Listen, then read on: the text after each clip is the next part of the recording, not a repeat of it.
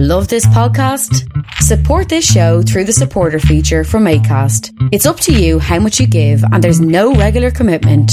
Just hit the link in the show description to support now. Hiring for your small business? If you're not looking for professionals on LinkedIn, you're looking in the wrong place. That's like looking for your car keys in a fish tank. LinkedIn helps you hire professionals you can't find anywhere else, even those who aren't actively searching for a new job but might be open to the perfect role. In a given month, over 70% of LinkedIn users don't even visit other leading job sites. So start looking in the right place. With LinkedIn, you can hire professionals like a professional. Post your free job on linkedin.com slash spoken today. Ready to start talking to your kids about financial literacy? Meet Greenlight, the debit card and money app that teaches kids and teens how to earn, save, spend wisely, and invest with your guardrails in place. Parents can send instant money transfers, automate allowance, and more. Plus, keep an eye on spending with real-time notifications. Join more than 6 million parents and kids building healthy financial habits together on Greenlight. Get your first month free at greenlight.com slash ACAST. That's greenlight.com slash ACAST. Please consider supporting Black Women United YEG for the protection and advancement of black women and girls in Alberta. You can learn more about them at bwunited.ca. Uh, they are always looking for donations and volunteers. So please, again, support Black Women United YEG for the protection and advancement of black women and girls in Alberta. Again, that website is bwunited.ca. Hey, this is Nicole calling from Hamilton, and I needed to let everyone know that I really proudly support Vish and Creative Control. I have for many years, I will for many more, as long as he keeps delivering these amazing interview podcasts. When you hear one of Vish's interviews, you think he's known this guest for years, they're good friends. Uh, but the truth is, he approaches every interview, whether it's sort of up and coming indie artists or established icons or like famous, intimidating comedians with uh, a really deep, genuine curiosity, so he's never met this person, and the same really warm uh, candor, as so he's known them forever. I think it really lends to a great chat, no matter who he's talking to, and for that reason, I think you should throw Vish like what a dollar a month. He's got jokes. The jokes make it worth it. Support Creative Control on Patreon. To make your flexible monthly donation to Creative Control, please visit patreon.com slash creative control today. I'm Visha's wife, and remember, when you name a dog Janet or Timothy, you are dragging humanity down just a little bit. Alderman. Four. Going over the edges.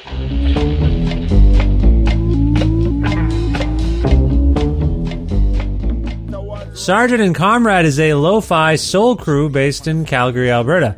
Spearheaded by vocalist Yolanda Sargeant and producer Yevgeny Bykovitz, otherwise known as either Jay or Comrade, Sergeant and Comrade appeared on the scene in the last decade, flooring people in concert with their open-ended infusion of jazz, soul, funk, dancehall, hip-hop, and other sounds. After a string of singles and EPs, the pair were longlisted for Canada's annual Polaris Music Prize for their 2020 debut album, Magic Radio. They followed that up with their latest album, The Elephant in the Room, which was released on December 3rd, 2021, and prompted us to have a talk about life in places like Alberta, Russia, Ukraine, and the Caribbean islands. How they were brought together by an impromptu performance of Killing Me Softly, the influence of golden era hip hop on Sergeant and Comrade, collaborating with the likes of Kool Keith and the late Gift of Gab of Blackalicious, what it's like to work within Calgary's music scene, their new label Mo Gravy Records, other future plans, and more. A part of the Entertainment One network with the support of listeners like you who follow and subscribe to this podcast and spread the word about it and make flexible monthly donations at patreon.com slash creative control with additional support from Blackbird Music, a wonderful record store with locations in Edmonton and Calgary, Alberta, and friendly staff who will happily help you get whatever it is you need really. You can learn more about them at blackbird.ca. Plus, in kind support from Pizza Trocadero, The Bookshelf, and Planet Bean Coffee in Guelph, Ontario, and Granddad's Donuts in Hamilton, Ontario. This is episode 665 of Creative Control, featuring the lovely and talented Sergeant and Comrade, with your host, me, Vish Khanna.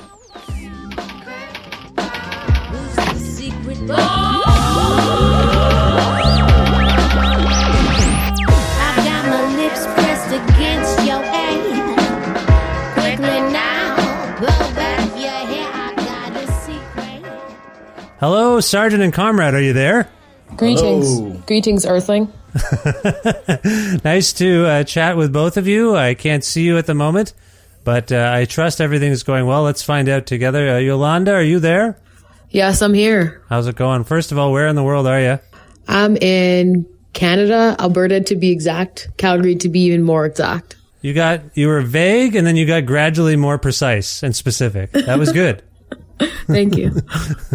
How are things going in Calgary for you? Things are going good. Uh, we have a Chinook right now, so the weather's definitely warmed up. Tell the folks listening at home what a Chinook is. They may not know. They're not maybe not from Canada. They might be from some place, and they don't know what that means. What does that mean? A Chinook is when it's winter, but you get like spring like temperatures and the snow melts away. That's amazing. You're like a walking encyclopedia. That was a, a perfect definition. I think that's true. it is like, did you have in Calgary? I'm in Edmonton, as you know. I think we had like it's been like a, almost virtually every day for the last six weeks. It's been like minus 25 or 30 or 40, and then but then there'll be like a day where it's like 10 degrees plus, and it doesn't make any sense. Have you had that? Uh, in a different way. Like we had a cold freeze and then it warmed up and it's been warm ever since, but it's supposed to snow tomorrow. So it's probably going to end. Yeah, this weather. I don't know about this Alberta weather, but anyway, it's nice to chat with you. I'm glad we're both alive and in sure. Alberta. That's about the best you can hope for these days. Also on the line, Jay, are you there? Yes, hello, I'm here. Nice to chat with you, Jay. Thanks for joining us. Uh, where in the world are you? Same spot, different channel. Calgary, Alberta. How close are you to Yolanda right now? If you were to take a walk, how far a walk would it be? It's like a 15 minute drive, so I don't know. It's like a three day walk. walk. Three day walk. Takes forever. Yeah. Okay. So that's so you guys are. Uh, how long have you been in Calgary, there, Jay? Maybe like 15, 15 years. Fifteen years. Okay. wh- Where? Around that. Or 20, 20 years. Almost twenty years. Congratulations. That's good. I think. Do you like it? Yeah, I don't mind it. Calgary, it's got its pluses, it's got its minuses, but I'm still here. Yeah, we, we just did a weather report. You don't have to do the pluses and minuses. I, I know what you're talking about. now, wait a minute. You say you've been there 20 years. You say it's okay. Or what did you say when I said? You said it's fine? I don't, you said something that sounded a bit non committal, which makes me think you're a free person. You could live anywhere in the world. Why do you stay in Calgary if it's just okay? Uh, well, my family's here, so so I'm here. Oh, I see. Okay. So for 20 years, you and your family have been there. Where did you move from? Moved from a bunch of places. Well, uh, f- from Russia, Ukraine. Um, I lived in Germany for a bit too. Wow. Okay. So that, how, is it just work? Work brought your, your family to Alberta? Uh, yeah, well, yeah, we immigrated. I'm a I'm an immigrant. Yes. Well, I, I gathered that. Was is it just better? You thought it would be? I guess if you're going to come from Russia, Ukraine, which by the way are both in the news right now and not good. Do you have family over there? Is is everything okay? I mean, I know it's not okay, Um, but how are you feeling about what's happening as we're speaking? I mean, yeah, I don't know. I don't know how okay things are, but we'll find out in time to come. Do you, do you have do you have family there still? Yeah, yeah, I do. Okay. So are they? Did you, did you do you hear tell uh, uh, how they're doing? Are they feeling kind of intense about the? Yeah, I mean, it's it's just the one region, right? That's that's pretty tense right now. Right. The other parts of the country, they're not as bad. So Okay. But still, you, you come from a, a place where there's a frigid tundra. So what better place to move to than Alberta, right? It's pre- is it pre- similar? Is it similar weather-wise from your memory as a child? Uh, yeah, for sure, for sure. Uh, Ukraine's a little bit warmer. Russia's similar, but again, Russia's a big place, so Right. um, there's you know southern, there's northern, but v- very similar for sure. Okay. Nice. Well, it's uh, I'm glad you're here. and I'm glad you're in Alberta because uh, we're all benefiting from the stuff you do. So that's cool, and we'll get into that in a second. Yolanda, I didn't really ask you the same question. I feel like I know a bit more of your background because we've had a conversation like this at least once before. But uh, again, for people listening, where's your family from originally, per se, or where are you from originally? Are you from Calgary originally, or did you you come from somewhere else? So I was born and raised in Calgary. Uh, I'm a first generation Canadian. Uh, my parents are from the Caribbean. My dad is from Antigua, but we have like Scottish uh, lineage in us. And then uh, my mom is from Grenada, and then we have like Dominican in us. Right. So the furthest thing from Russia, Ukraine, or Alberta, weather-wise, otherwise. Pretty much, yeah. Pretty much, yeah. Okay, so but you're you're a proud Calgarian. You've been here your whole life. Have you ever thought about living somewhere else? If I were to move somewhere, I'd probably move to Antigua, like somewhere hot. Yeah, yeah. Particularly, like I never really think about. I've never when I because I'm from Ontario and we have all the seasons. You know how like most places have four seasons, and and then here it's like eh, it's what is it two and a half seasons? I don't even know. I haven't figured it out yet. But I miss the dynamic range and like kind of knowing for sure for a week what the weather's going to be be like. But here I find I never know. Do you do you understand where I'm coming from there? Yeah, you leave your house in a parka and then you come home in shorts. Like that's Yeah, that's Alberta. Yeah, that's weird. that's it is weird in that regard. Yes, absolutely. All right. Well, anyway, we've talked about the weather. We've talked about geography. We've talked about many topics. Thank you for indulging me, but I like to get a feel for uh, what people are up to, where they're from, and we're all from around the same place. Yeah, I haven't been to Calgary once since moving here because of the pandemic. I guess. Uh, should I come to Calgary? Is it nice to visit? Cal- I've been to Calgary. I just haven't been on this leg of my life, if you know what I'm saying. Uh, Jay, is there lots to do in Calgary? Is it vibrant? I don't know. Yeah, come through. We'll we'll hang out. Okay. There's you know you know it's things are a little bit less to do with with all these restrictions and things, but Yeah. it's it's you know there's there's things going on. Okay. All right. You like Yolanda? There is a lot to do. If there wasn't a pandemic, do you find there's a lot to do in Calgary? I would say so. It depends like what you're looking for. Um, I like going to Broken City. Uh, they have good music, good DJs, good food, good patio. The National Music Center's here. There's like Commonwealth is like good for dancing. Annabella's is like good for like Italian food. There's lots of different places that you can go to depending on like what it is that you like to do. Um, Right. in this in the summer they have like music festivals. So like One Love and like there's the Calgary Stampede. It really depends on like what time of year you come to Calgary as to like what would be available as to what to do. Right. Yeah. I I don't even know if I like to do anything anymore. It's been so long since I've done anything. Like I don't even remember what I used to do. I used to go to shows. I remember that. That was fun, but I haven't been to one in so long that I don't know. When's Yeah, the last time you music live is where music. It, eh? that's where it's at. When's the last time you went to a show, Jay? Do you even remember? that I didn't play at? Yeah. I don't know. It's it's got to be a few months now. Oh, it's only been a few months. That's good. For me, it's been like a year and a half or two years or something. You, oh, right, because there was a bunch of stuff. Weren't a bunch of people coming through for like Calgary Stampede events this past summer? Yeah, I didn't go to the Stampede though. Is there? Do people like the Stampede? I can't tell. The Stampede, for those who don't know, who are listening to us, uh, was sort of the impetus for our government saying everything's fine. You don't have to wear masks and we don't have to have restrictions. Just go outside. Meaning, please attend the Stampede. At least that was the impression some of us had. Is that inaccurate, Yolanda? Is that what? Because that was even what I. Well, that's what I thought. Like, why would they suddenly lift all the things? Nothing's going to be good, and then everyone was like, "It's because of the stampede." Is that true? Do you think? Um, I don't really want to state my true opinion on that. Um, just because of the Politics? the day and age Local that we pol- live in. Local um, politics? Yeah, got it. But what I will say is that, um, yeah, the Stampede, it's pretty fun. Like, they have like the home lottery tickets, they have like donuts and stuff like that. But I think a lot of people, it's just like 11 days of like solid partying. Because that's what people do, right? Because a lot of acts come in, a lot of people come into town. There's a lot of movement during that time, for sure. right.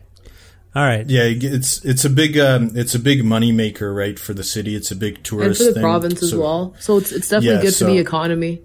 Right. So that's I'm sure that's why they did it. uh, Um, but I mean, it does get pretty greasy, like you know, with all the all the stuff going on. Yeah, like so- they. So the, for those who don't remember or know, they did the thing. They opened everything up around that time, and then like a month later, all our we had like.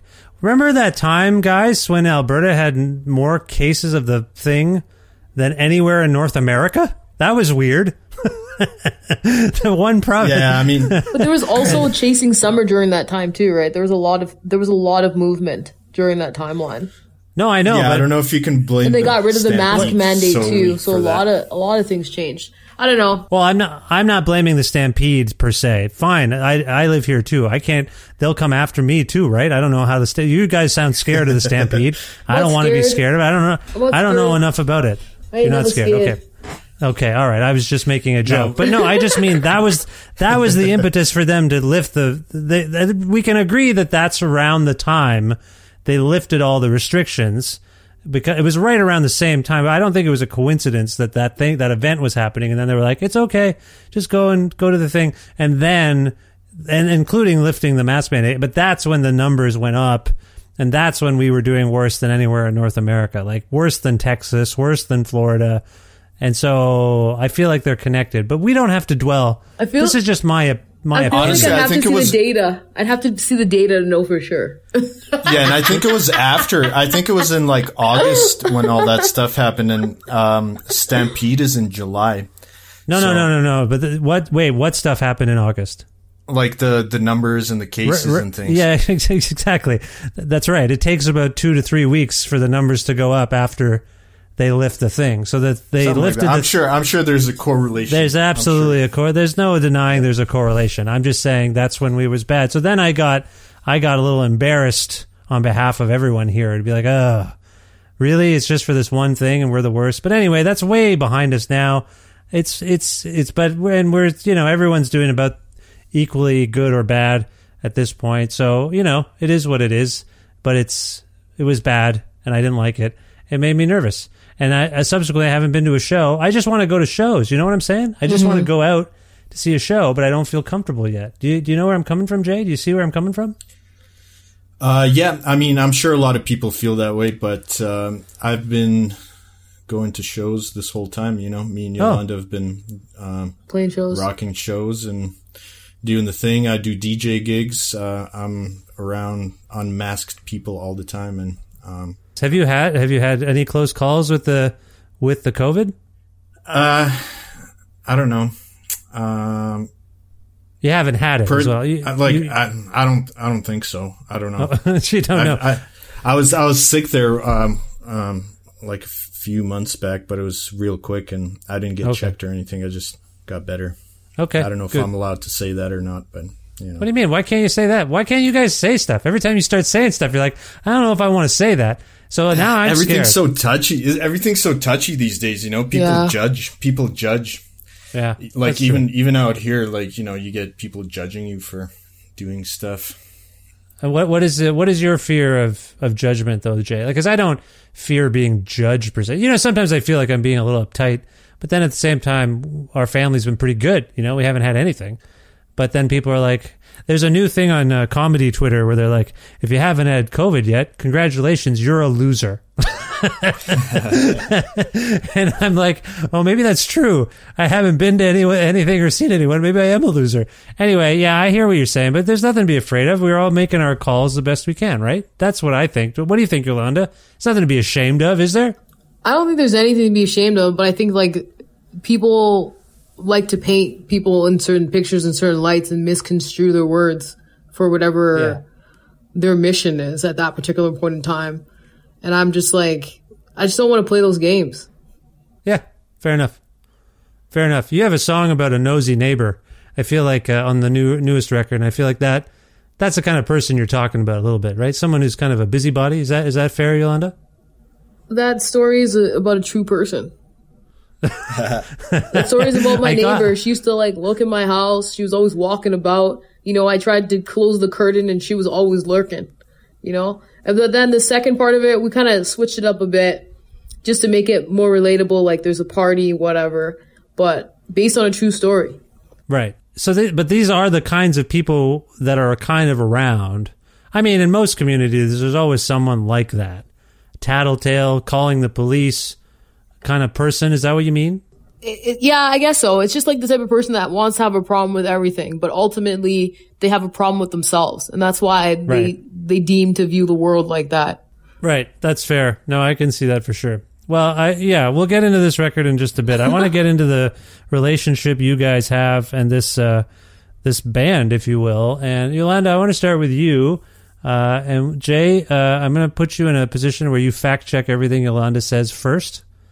If, if anything's wrong, you hop in. You object. You say, Okay. "I object, Your Honor," and I'll say, "Sustained." Sorry, I've just uh, the movie A Few Good Men has been on two days in a row on the TV, and I can't stop acting like a lawyer and a judge. Yolanda, how did the uh, uh, sergeant and comrade first come together by your uh, recollection? Uh, we met at a party. We started like, well, I sang "Killing Me Softly," and then Jay was like, "Oh, like you have a good voice," and he said that he had beats for me, and then we started jamming and like working on music.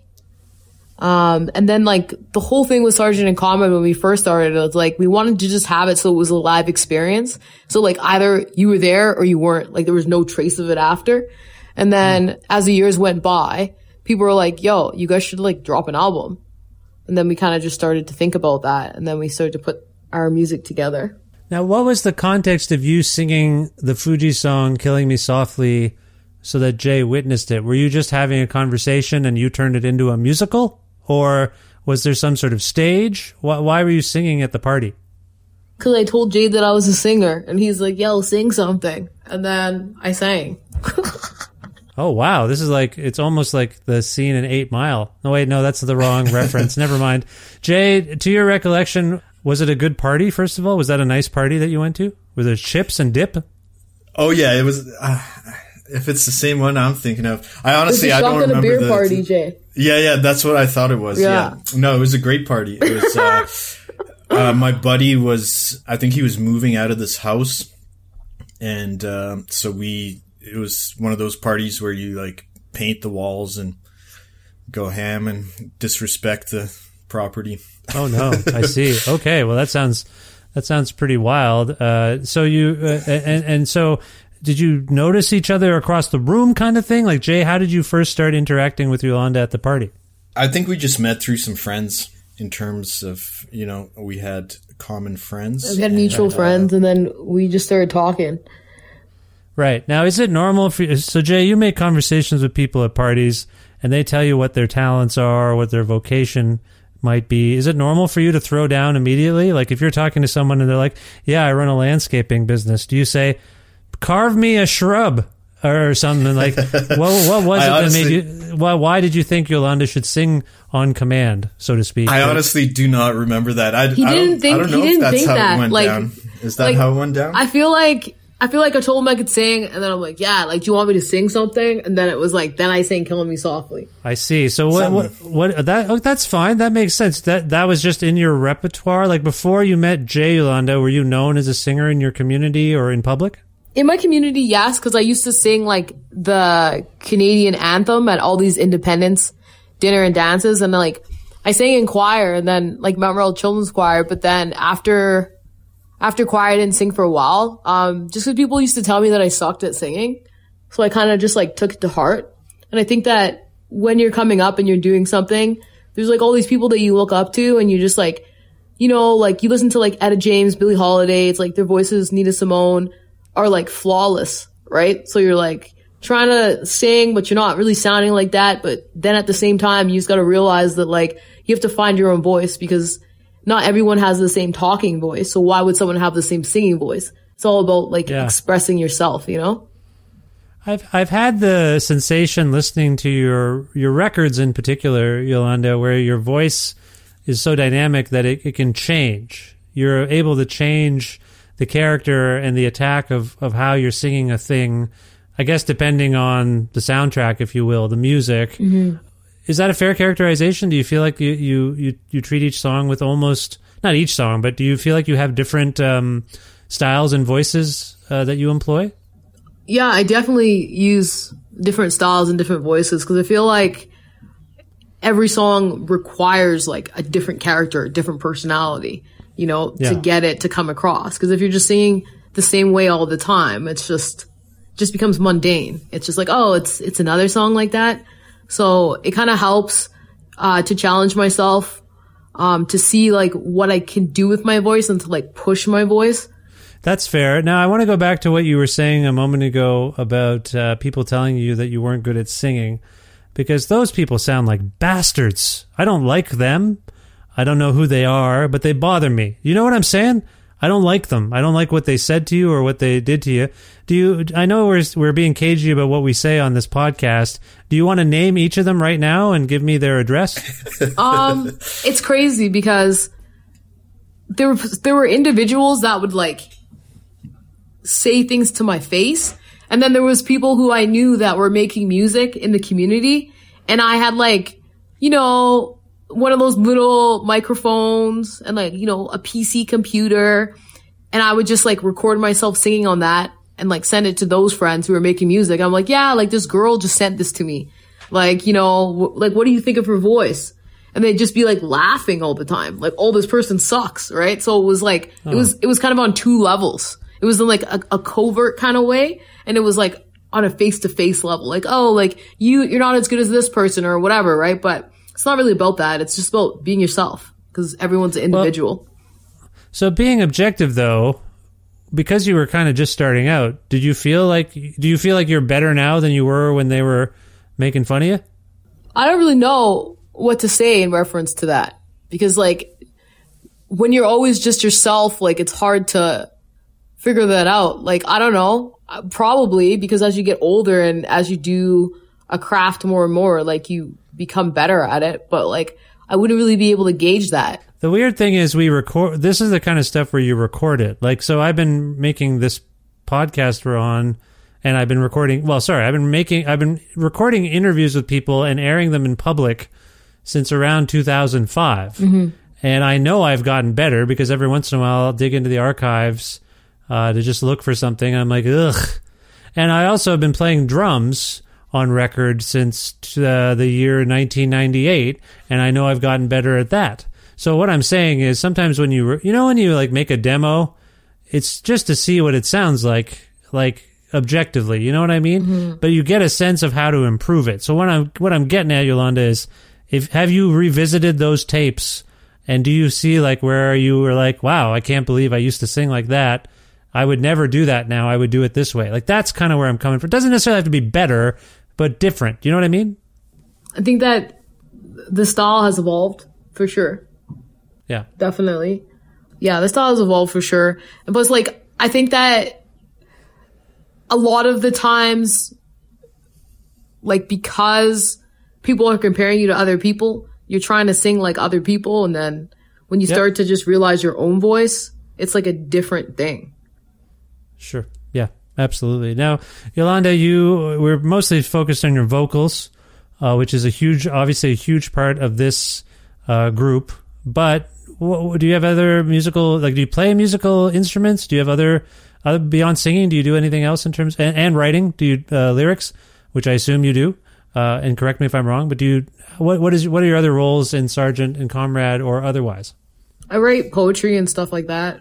I'm working on like this this little book, but I don't know if I'm ever gonna release it. I haven't decided yet. It's like a handbook to life, and I draw, I like to paint, but like I don't know. Like when it comes to Sergeant and Comrade, sometimes I have like ideas, and then we like try them out. But I wouldn't Yeah. say that I'm a producer. But I want to like do more stuff musically for sure. Do you do you play any instruments per se, or do any like uh, programming or anything like that? No, I used to play uh, piano when I was younger, but I, I quit that. Oh, why why did you quit? Sorry, my son always wants to. Uh, okay. He can maybe hear me. I'm going to whisper because I don't want him to get any more ideas in their head there. But they they want to quit, and they always tell me they want to quit. Why did you quit? Well, my brother was a piano prodigy, so he won all these Oh. awards at a young age, and then my parents got me involved in piano, and I don't know, like it's weird because for me, when it comes to music, I always felt like it had to just like come directly out of me. Because when there's like a third party or like another piece to it, it doesn't it doesn't like compute properly in my brain. Like I've always felt like that. So it's like someone could play a trumpet, but it's like I could learn how to make my voice sound like a trumpet. You know, it's just like I always felt like I could try to do that sort of thing rather than necessarily learning an instrument because when the when the instrument comes in, it's it's just like a disconnect for me. It's hard to explain. Right, but so you view your voice as an instrument. Yes. Right. Okay. I got it. Speaking of instruments, Jay, let's get to you. Uh, first of all, how would you cla categorize your role in Sergeant and Comrade? What do, what do you feel like your primary role is in the group? I would say it's uh, the producer, right? Um, I do the production, the uh, studio engineering, the mixing, song structure, composition, all that stuff. The music videos, the art, Yeah, the dabble. NFTs. Dabbling in all kinds of stuff. Wow, that's that's impressive. What is your background in terms of what got you into music in the first place as, you know, as a kid or whatever? What what made you what what sparked your interest in music? Just, you know, having fun with friends, really. I came up from like the hip hop school of things, so we were just like into hip hop quite a bit when I was younger and into like all the cool underground hip hop vibes and um so What what, know. what era are we talking about there? What, what what's your sweet spot for that uh, kind of hip hop? Uh, like late '90s, early 2000s. Yeah. Anyone in particular in terms of production even? Well, I like I like um, you know the guys that aren't super clean, overproduced. Guys like Madlib and like you know like that super grimy like MF Doom type of production, like the real crackly like Yeah. dirty vinyl sample stuff and just stuff that has some character.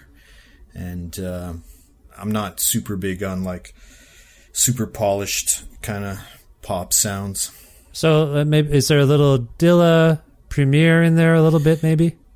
Yeah, yeah, absolutely. All that stuff. Um, you know, there's so many great producers that I like that, you know, but uh, RZA, are you a RZA person?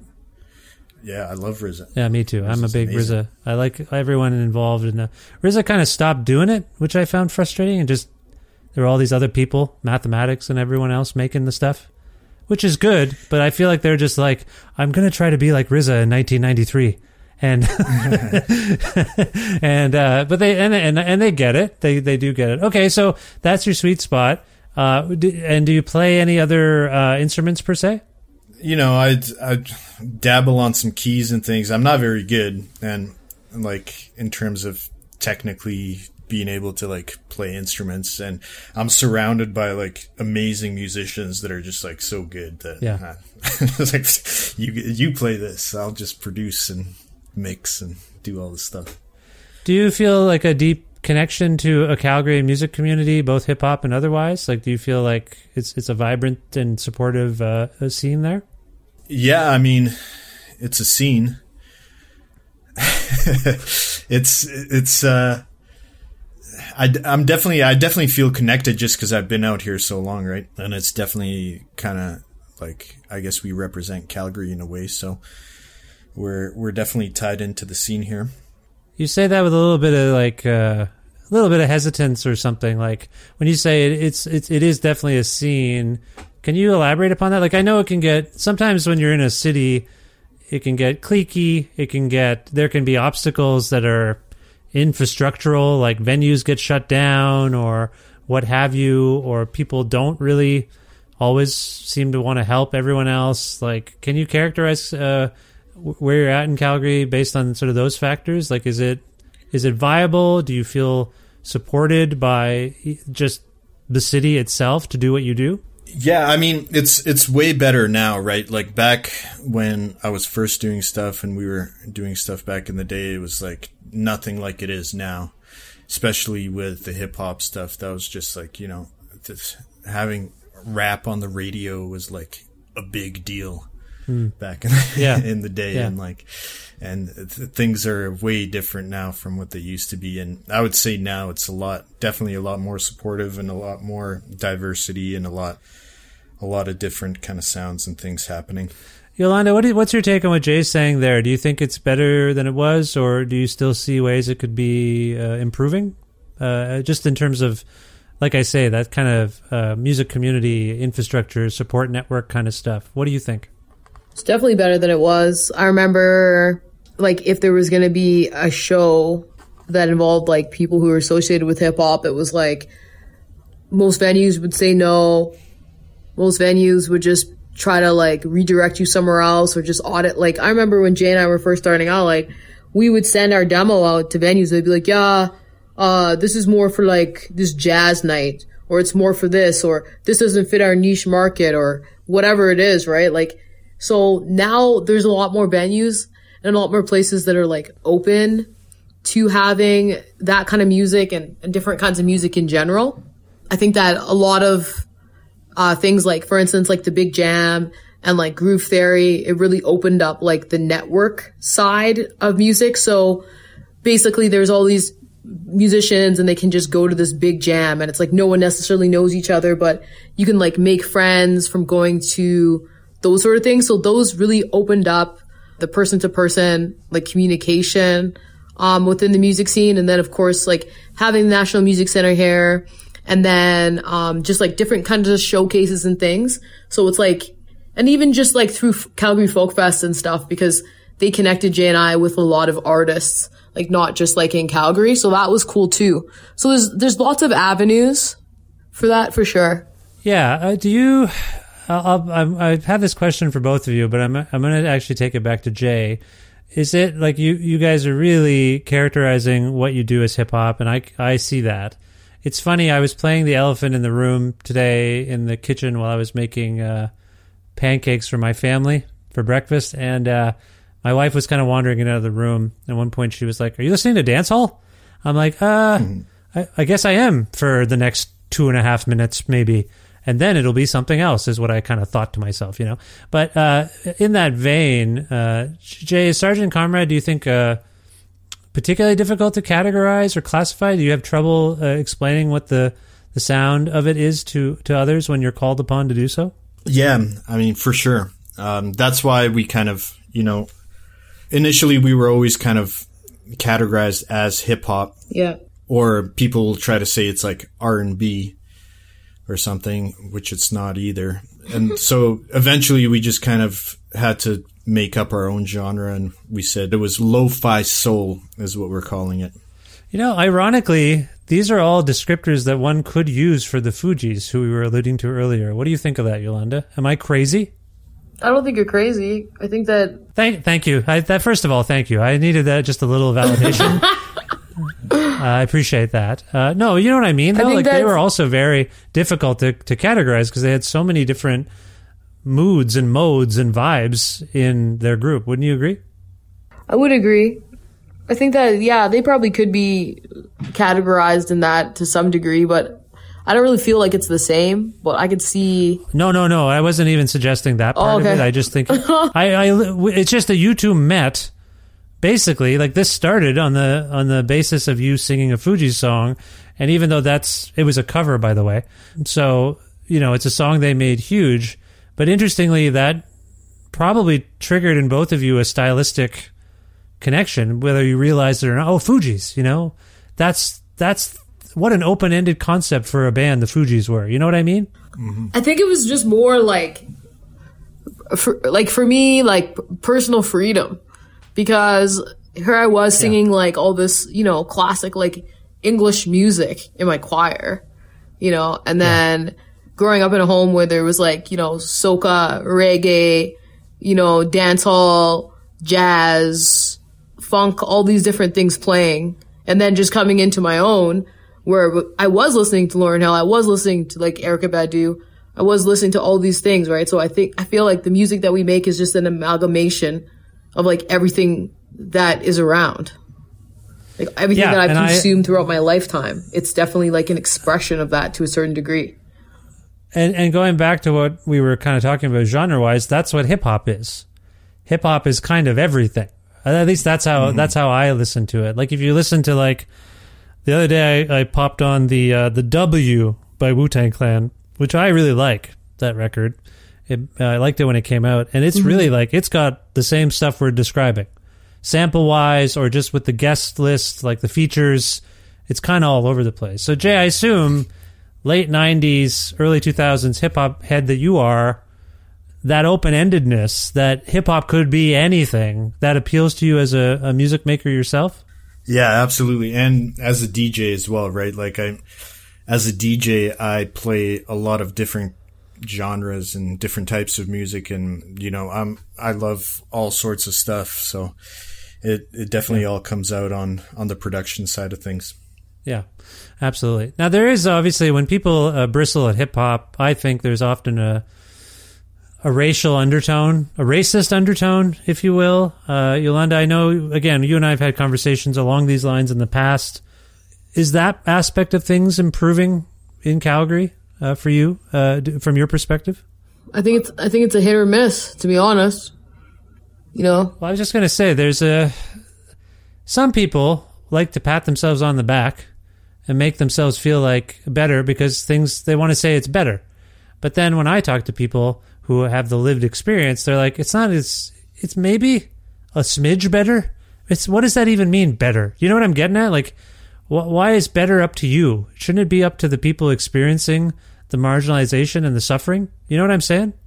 yeah, I was racially profiled just last week, last Friday. Right. So Yeah. it's just like so irritating, but it is what it is. Cause like, what are you supposed to do? Cause sometimes like, as a person of color, you just feel like even just bringing it to someone's attention, it's going to cause more problems for you than it would have if you just said nothing. Yeah, and I think we've talked about the fact that coming from where you come from, Yolanda, there were actually different like musical orthodoxies. So there were teams.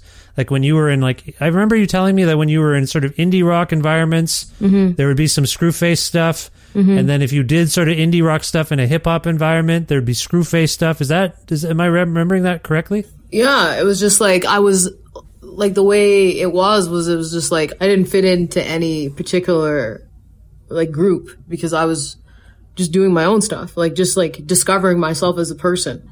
And I I don't think that there's a lot of room for that in the world for like the youth coming up because people just try to tell you who and what you should be and what you're about based off a hairstyle or like the color of your skin or whatever it may be because people want to put you in a box.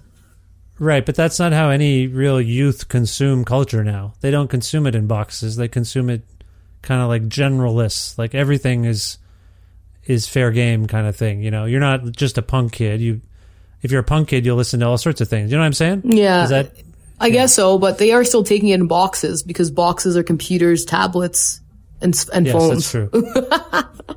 yeah, that's fair. Jay, I don't I don't want to leave you out of this conversation because I can imagine even for you it might have been a challenge among some of your friends to make the music you make. Some of them might have thought, "Well, that's not for that's not for our culture." Did you have any of that? Uh, yeah, there's definitely a bit of that going on throughout the years. Do you speak up? Do you have to be like, "Come on, man. Give me a break. Who cares?" What do you say to, what do you say to people or do you just go about your day? Yeah, I mean, what can you say? Yeah, let You the can streets talk. Yeah. Here's the thing: when I, you know, when people say, "What are you supposed to say?" Me, I always come up with something to say. I don't know why. It's just a weird personality trait. I just, I just start talking, even though I, there's nothing to say. You're right, Jay. Like, what is there to say? Vish finds a way. He finds something to say. That's all I'll say. Sorry to say the word "say" so many times. So let's talk a little bit. I appreciate all this background and insight about your city, as well as the music you make. Uh, let's focus in a little bit on the elephant in the room, uh, because you guys have been. Sorry, Jay. When did this Sergeant Comrade start? Was it like around 2014 or so? Sounds about right. Somewhere around there, 2015 maybe. Yeah. Yeah, around there. So, but it took your first. You you released like what EPs and singles. Your first, your debut album came out. I want to say it was 2020. Is that right, Jay? Yeah, yeah. June 2020, we released our first June uh, June full-length 20, album. 2020. Because it was June special day. 2020. Yeah. Oh, June 20th, 2020. Yeah. Mm-hmm. Okay, so okay, six twenty twenty is what we're getting at there, or depending on where you're from. If you say day, month, year, it's less special. It's twenty six twenty. Why are we doing this right now? I don't like this. I'm doing math and numbers. Anyway, Yolanda, can you Yolanda, can you speak to the, for some people they'd be like, why did it take you five years to put out your first album? And then, by the way, in quick succession, relatively speaking, the next year you put out another album. Like that's fairly remarkable. You put out Magic Radio in 2020, and then in 2021, I believe The Elephant in the Room was released. Do I have that correct, Yolanda? First of all, Yeah, I don't really think that it took us five years to make an album. It's like we had stuff that we were doing that, like, we were really concerned with making an album. It was like people just kept asking. So then we decided to do it, but like it's not like we were sitting there like, yeah, we need to get an album done. Like, it's good- like this year, like you know what I'm saying? Like it's Yeah, yeah. yeah, I think that sometimes it's just like you're just chilling. Like someone's just chilling because like other life events are happening and you just got to deal with that. So you got to just put it on like yeah, put it on like the the back burner for a bit. Yeah, we were we were also um, kind of honing our skills too, right? Like Mhm. it's um, we were doing a lot of live shows with uh, not really any record. Like we we did drop a record, by the way. We dropped an EP. Um, That was I think it 2014 was- though. That was May May 8th of 2014. Oh, 2014. okay, okay. So 2014, Yeah. when we first started, we dropped an EP, EP. which we then which we then kind of buried. Yeah. and then from there up until now we've just been kind of doing live shows and just kind of working on our craft and Totally. Getting our getting our chops up and getting the band like when we first started it was just the two of us now we got a full full on us. funk band you know Well, by the way, I wasn't accusing you of, of nothing. I wasn't trying to say, hey, what's the, how come you don't have any that. albums? I I, was just that. curious. Like that, I, I appreciate that. It's, I think most bands would be better to spend some time releasing singles and EPs, uh, and then tackling an album. Like Jay, does the does an album in the current times even matter as much anymore to you? Does it does it mean anything to put out an album versus an EP or any other kind of single? yeah it does in some ways like well for personally i still enjoy albums full albums because you can kind of hear the true sound of that person versus you know checking out a single and it's like oh that's what this person's all about Right, right. um, also things like when you send um, your record out to radio a lot of the radio stations they wait for the full project before they they play it they won't just play a single Yeah. so it makes a difference in that way as well. And, you know, having a cohesive kind of thing is, I feel is way better. And with our sound, like if you took a listen to the record, you could see that it's kind of all flows into each other and it's like, Yeah. uh, it's, it's presented as like a, a Body of work. piece versus, and it's, we actually have a hard time picking singles and figuring out, it's like, oh, is, this is the single or we should, we should like really promote this one track like over the other ones, you know? Yeah. Yeah, it's interesting. I feel like for the lay person, they'd be like, if you told someone, hey, I wrote an article for a magazine, they'd be like, oh, that probably didn't take very long. But then if you said, I, I, I wrote a book, they'd be like, oh my God, I have no idea how you would do that. So an album is kind of like that versus a, a single song. Is, is that fair? Yolanda, do you know what I'm saying? Is Yeah, that the, for is that a good is, is that a good analogy? I would say so, yes. Okay. Do you do, does it mean something to you to put out a record? Like it must be, it must mean something. Versus like an EP or a single. Yeah. Okay. It Just does. making sure. It's just just like what Jay was saying, like just the body of work. I think that like each record like represents like a time in our lives, like a stage or whatever. Um, so Yeah. it's it's nice to like put that out there because then you feel like there's all this new energy and you can just move on to like the next thing. Yeah. So Yolanda, as you contemplate, let's just compare the two records for now, in, uh, Magic Radio and The Elephant in the Room. To your ear, do you hear yourself and Jay evolving in a significant way on The Elephant in the Room? And if so, like, what are some things that jump out to you? I think that they're two two separate records. I feel like Magic Radio was kind of like a homage to like all the things that we used to hear on the radio when we were kids. So it's kind of like that sort of vibe. I feel like with the Elephant in the Room, it was more like fast paced. It was more like fun, like lighthearted in certain ways, but like I don't know. It's just different. Yeah, no, it absolutely is, uh, and and that's good. That's what you want as an artist to to not improve per se, but to evolve, to be Mhm. challenging yourselves as well.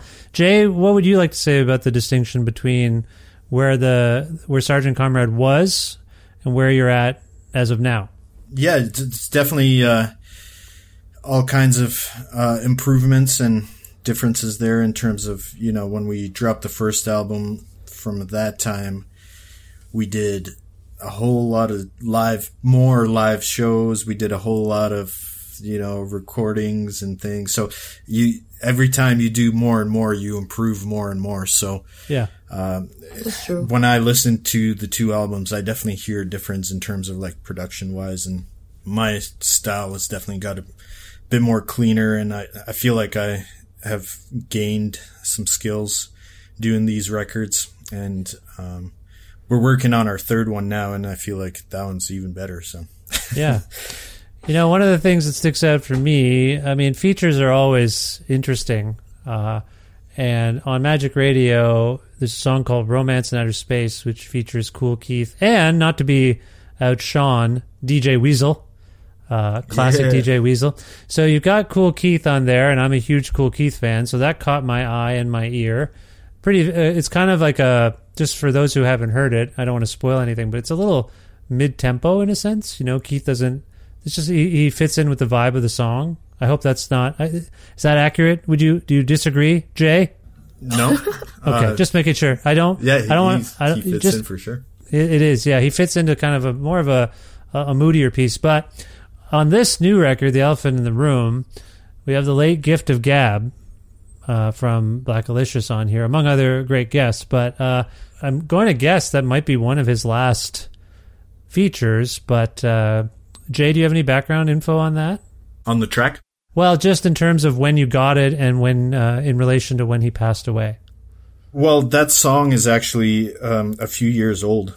Oh, okay. Um, so and okay. we Did a remix. what we did with it yeah we did a remix and we were set to release it uh, like we talked to him about it that we were going to drop this remix on this new record and we were talking about um, working on a and like a whole like brand new track with him as well uh, which never got um, got into production but um, this is an, a remix of an older song um, that we did with him back a few years back that we wanted to kind of repolish and uh, put out there.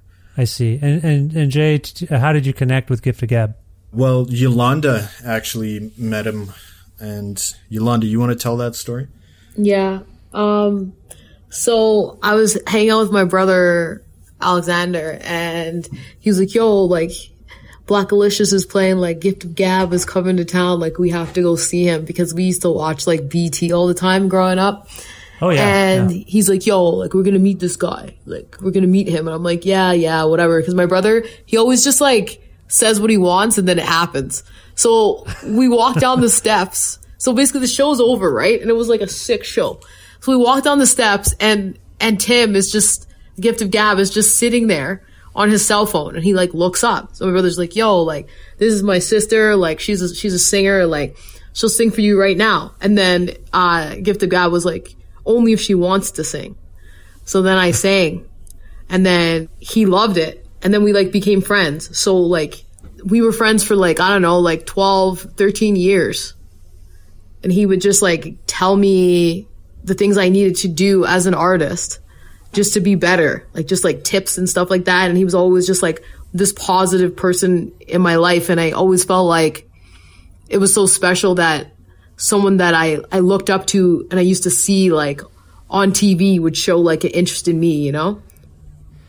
Well, first of all, that's a really beautiful and lovely story and a real testament to Tim's generosity of spirit. Secondly, do you just always have to sing for the people you meet? Um, what is the why does this keep happening to you? It's crazy though, because like I think that a part of being a singer especially, it's like it's like either you're you're gonna do it or you're not. It's like it's like yeah, I sing. And it's like sing something. It's like yeah, I, I don't know. I didn't have my have my tea today. You know, it's just like it's like a do or die type thing. Like Yeah. that's how I've always felt. Like even even like in hip hop, right? If you look at like rappers, it's like yo, I'm a rapper. Then it's like yo, let me battle you. But it's like with a singer, you don't have to battle another singer. So it's like it doesn't take anything out of you to just sing because they want you to do it. If you don't do it, then you're not like seizing that opportunity, that moment. Yeah. There are people there are singers who battle. Have you ever seen the movie The Sound of Music? I feel like that whole thing is just just a lot of do re mi. I feel like they're they're all just fighting.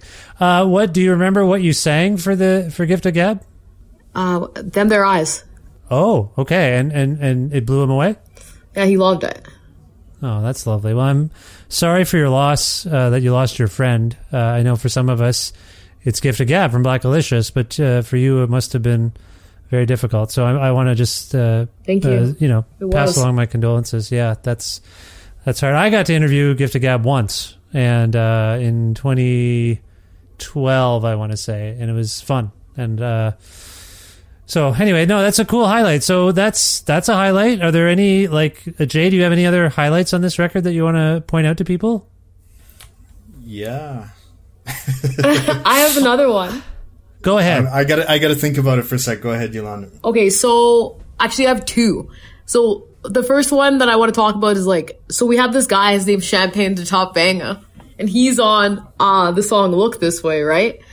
Mm-hmm. So basically, like, I know all these like cats in Calgary that like do dance hall and whatever, and I was just like, oh, like, like who's this cat, right? Because I started seeing all these songs that he was putting on like Instagram and stuff. So I was like, oh, like this this cat is like really talented, and he's like straight from Jamaica, right? So I hit him up, and he was like down to do the track. So like that was pretty hype, and it was just nice to like see someone doing something that you liked, and then just be able to just like make it happen, you know? So that was cool. And then I'd say, like, working with K Riz again. I really like working with K Riz. We did a song, like, uh, Take Me to a Place Where Love Is, and then we did, like, The Mountain, and we're gonna be working on some more tracks, but he's, like, really laid back, nice to work with, just, like, good vibes. So if, and then, I, I don't know, I feel like a lot of the people we got on the album, they're just, like, they just, like, fit into the track. Like, it's like we Yeah. heard them on the track as we were making the track. And for those who don't know, where is K Riz from? Edmonton. There you go. So you got some local. That's nice. You have local people on the record, which is, I assume, very important to you to, to have your your people in your. And DJ Weasel is back again, by the way.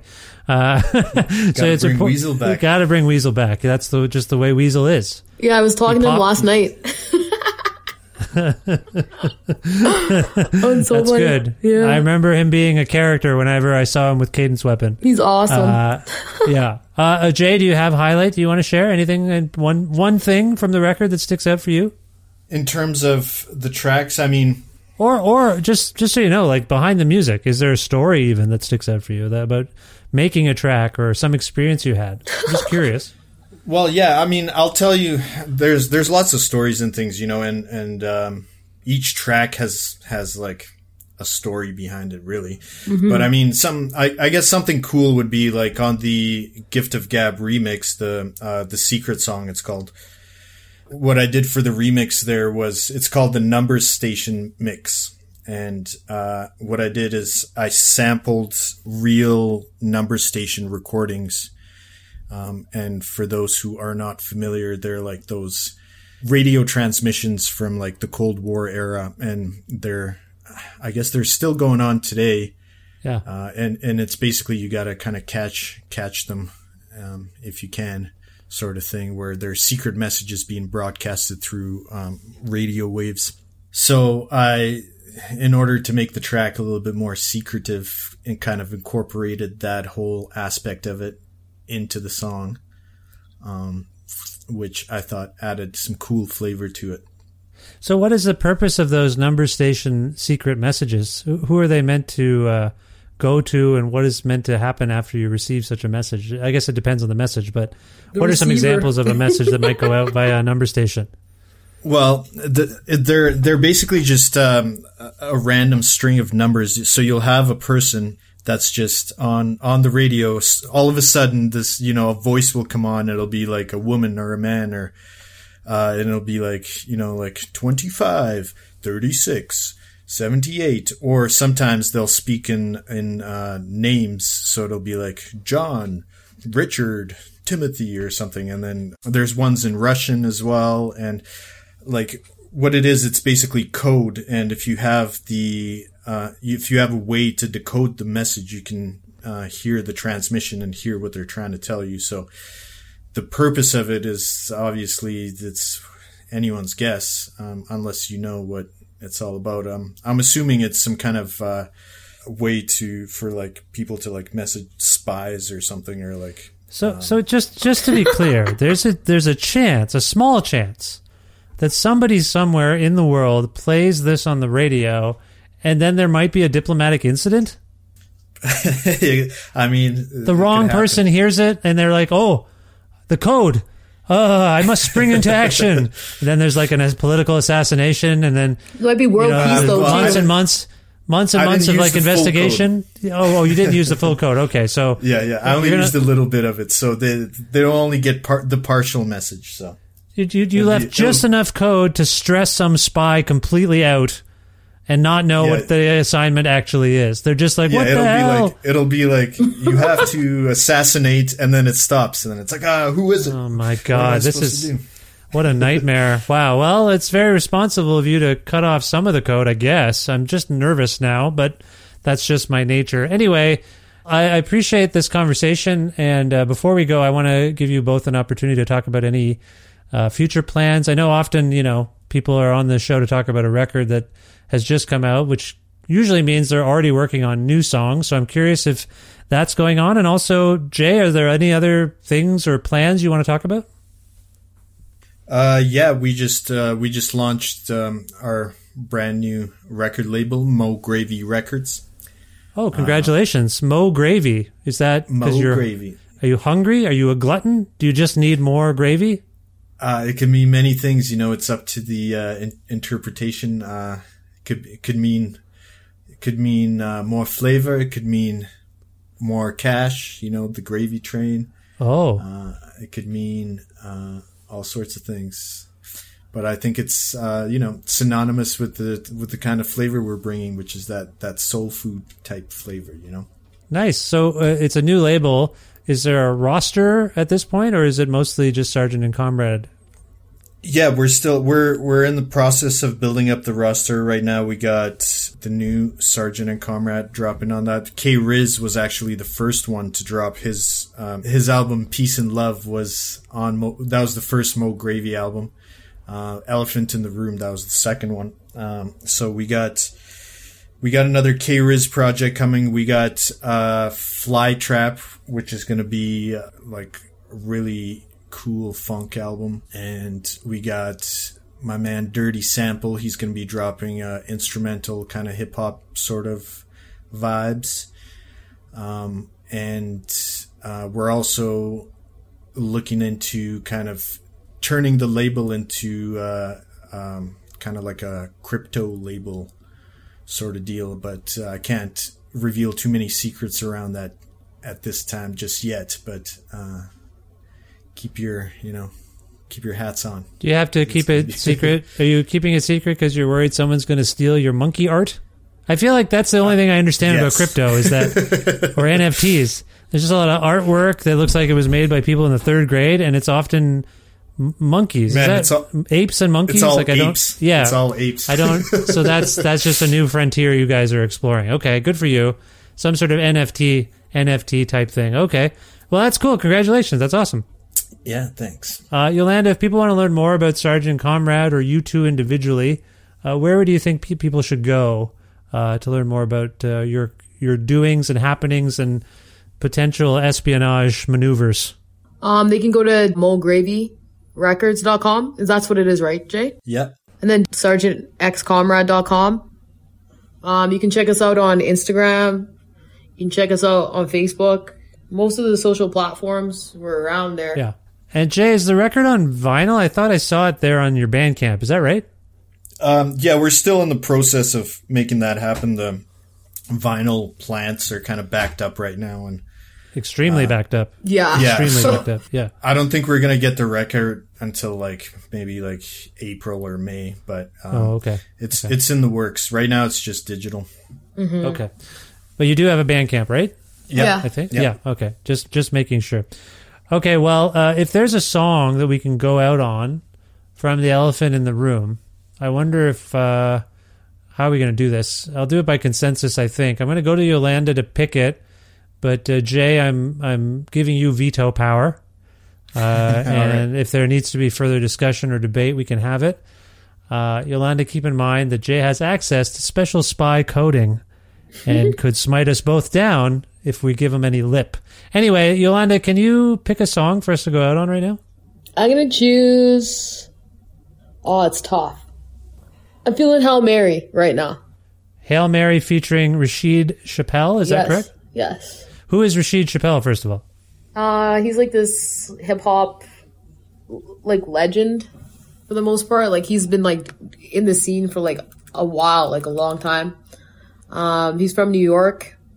He talks about like a lot of this. It's like the voice. It's like if the streets, like th- like the ghetto and all that kind of stuff, like had like someone who was watching and taking notes the whole time, like while all these things were happening he speaks like vivid truths like he's like a, a painter like he paints canvases with his words Hmm. Well, that's that's a lovely way of putting it. And you connected. How did you connect with Rasheed? There's a producer his name's Recognize Ali uh, he's out of new york and he suggested me for a track um, on, on one of rasheed's albums and then um, we just connected that way and then we just keep making tracks it's pretty fun Oh, that's lovely. Yeah, that's Yolanda.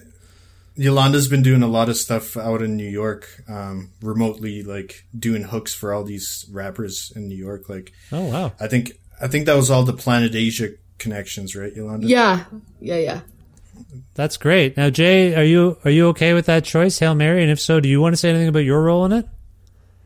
yeah. Hail Mary's a great track. the Uh, torchettes are on it too Yeah, yeah, we got so we got the Torchettes featuring the Torchettes, uh, which are a local. Um, I guess they're a folk band, Yolanda, or how would you categorize them? Um, I would say they have lots of elements of like blues, like soul, like folk. Um, That's right. Yeah, Yeah. yeah. So uh, we got the Torchettes doing uh, doing backup vocals on this track, and it's. Uh, um, I like this track for sure. All right, well, let's hear it. That sounds good. This is from uh, the new album, The Elephant in the Room by Sergeant and Comrade. This is Hail Mary featuring all the people that they just described. And I just want to say, Yolanda, Jay, this was a pleasure for me. I hope you enjoyed it, and I wish you the best of luck in the future. Thanks again. Thank you. Thanks for having us. Yeah, thanks for having Thanks, us. Vish.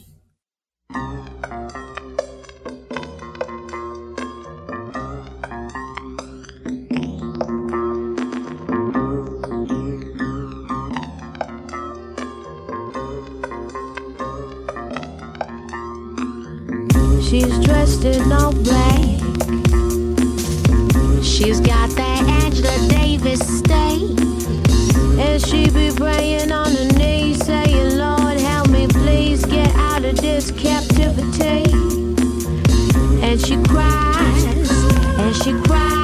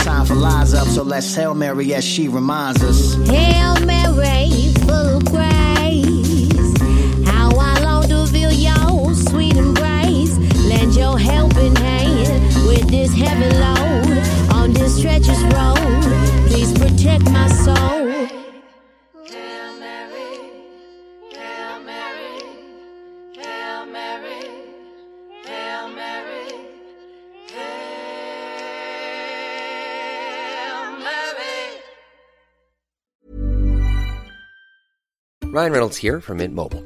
With the price of just about everything going up during inflation, we thought we'd bring our prices down. So to help us, we brought in a reverse auctioneer, which is apparently a thing. Mint Mobile unlimited premium wireless. Ready to get 30, 30, bit to get 30, bit to get 20, 20, 20, bit to get 20, 20, bit to get 15, 15, 15, 15 just 15 bucks a month. So, Give it a try at mintmobile.com slash switch. $45 upfront for three months plus taxes and fees. Promo rate for new customers for limited time. Unlimited more than 40 gigabytes per month. Slows. Full terms at mintmobile.com.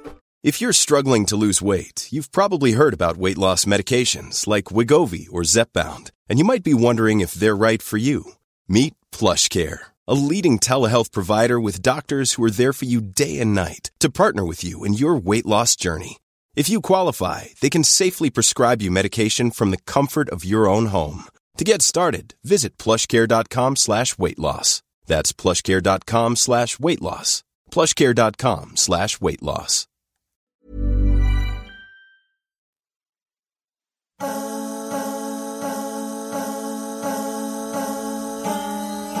Uh, thanks once again to Yolanda and Jay from Sergeant and Comrade for appearing on this, the 665th episode of Creative Control, which is part of the Entertainment One podcast network and is available almost wherever you get your podcasts. Almost. If you can't find an episode you're looking for for some reason, or if you want to learn more about me and sign up for my monthly newsletter, please visit my website, vishkhanna.com. You can like Creative Control on uh, the Facebook. You can follow the show on the Twitter at Vish Creative, or you can follow me on the Twitter and on the Instagram directly at Vishkhanna. Also, please visit patreon.com slash creative control to make a flexible monthly donation to sustain this podcast. Man, we've been getting lots of donations of late and uh, and, and and pledges, I guess. Uh, you know, these things. It's great. I, I really, really appreciate it. A note that $6 or more a month grants you access to exclusive content. And if you're interested in receiving a Creative Control t shirt, just message me on Patreon and I'll get you one while supplies last. Six dollars is uh, one amount. You can really donate anything you want. People do all sorts of things. Uh, Ten dollars a month, uh, three dollars a month, a dollar a month, whatever. You can pick whatever you want. You can always change it. So just wanted to clarify that. But six dollars gets you that extra uh, audio and sometimes video content. So uh, yeah, hopefully that entices you just a little bit to support the show, which is otherwise giving you lots and lots of free content. Again, patreon.com slash creative control. Thanks again to the fine Alberta record retailer Blackbyrd Myoozik, which you can learn more about at their website, blackbyrd.ca. That's uh, B L A C K, that's black. Bird is B Y R D, though, like the Byrds, that band. Blackbyrd.ca. Also, want to thank Pizza Trocadero, The Bookshelf, and Planet Bean Coffee in Guelph, respective uh, wonderful uh, businesses, and also Granddad's Donuts in Hamilton, Ontario, all of which support the show with in kind support. So, thank you to you folks there. Thanks as always to Jim Guthrie. Uh, he lets me use some music of his on the show, and he's just an old friend. One of my oldest friends, it seems. Uh, he's old. Uh, you can learn more about Jim and his music at jimguthrie.org. And finally, thank you for listening to this episode with Sergeant and Comrade. I hope you enjoyed it. And we'll check out their music and also consider subscribing to this podcast and or following it, asking your friends to do the same uh, stuff that you're doing with it. Uh, and just spread the word about it. That all helps a lot. So thank you for doing any or all of those things. It means uh, the world to me. So that's all I got for now. Thanks again. I will talk to you soon. Bye for now.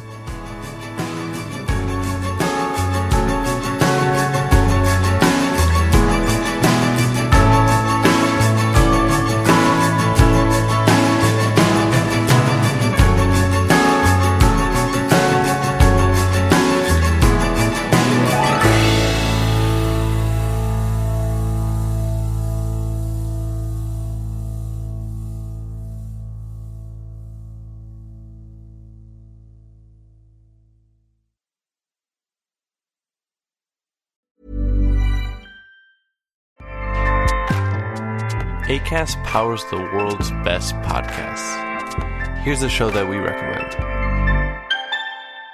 The Real Housewives is a guilty pleasure for most, but if you're looking to not feel guilty about that pleasure, tune in to Everything Iconic with me, Danny Pellegrino, where I break down all the messy moments and behind the scenes antics of Bravo's popular franchise. And on Everything Iconic, I also interview celebrity guests like Kelly Ripa, Keke Palmer, Drew Barrymore, Cameron Diaz, and more about their guilty pleasures, their past work, and so much more.